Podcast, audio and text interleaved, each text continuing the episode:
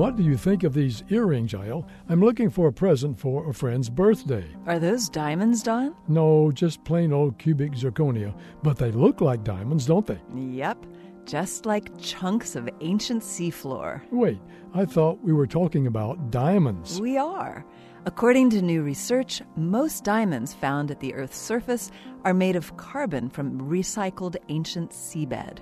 It's been a theory for a while since some diamonds have traces of salt trapped in them.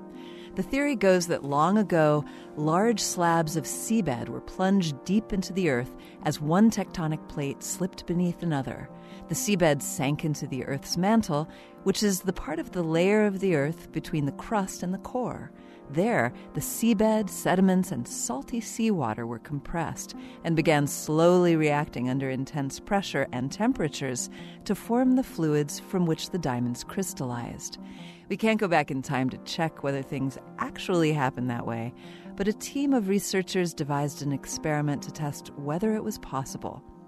They placed samples of marine sediment in a container with peridotite, the most common type of rock found in the part of the mantle where diamonds form. Then they turned up the pressure and heat and found they'd formed salts with compositions very similar to those found in diamonds. The experiment also formed minerals that are the necessary ingredients for forming kimberlite magma, a special type of magma that transports diamonds to the Earth's surface. Somehow, chunks of ancient seafloor just doesn't have the same ring to it as diamond, does it?